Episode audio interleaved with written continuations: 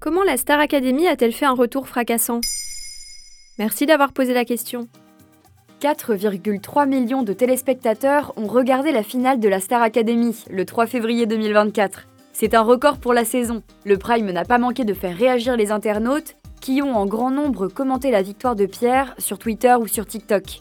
Comme quoi, 23 ans après sa création, l'émission est toujours aussi populaire. Mais l'émission ne s'était pas arrêtée?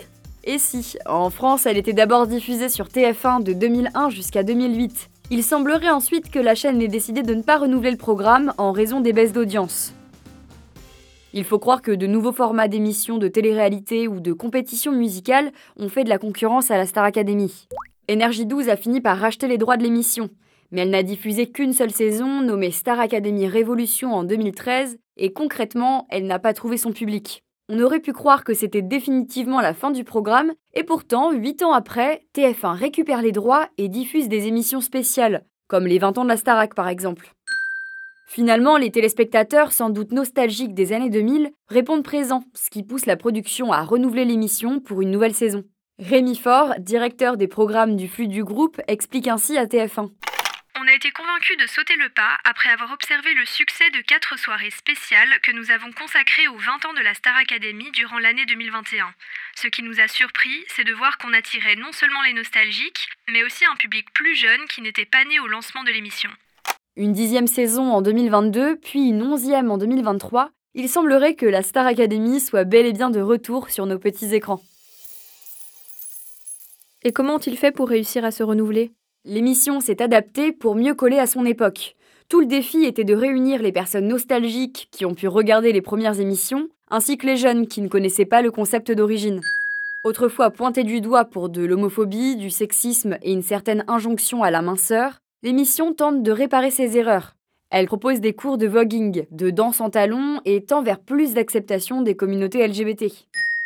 On s'éloigne des standards de la télé-réalité, alors que l'émission est pourtant diffusée 24 heures sur 24 sur MyTF1. Nathalie Nadeau-Albertini, docteur en sociologie à l'EHESS, explique aux médias Les Échos.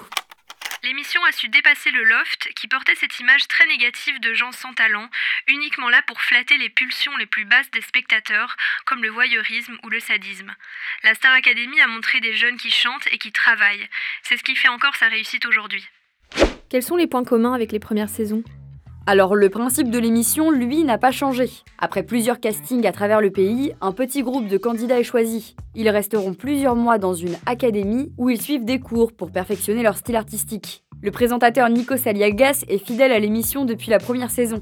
C'est un rendez-vous familial participatif où le spectateur suit les candidats dans leur quotidien, soutient celui ou celle qu'il préfère et vote éventuellement pour elle ou lui.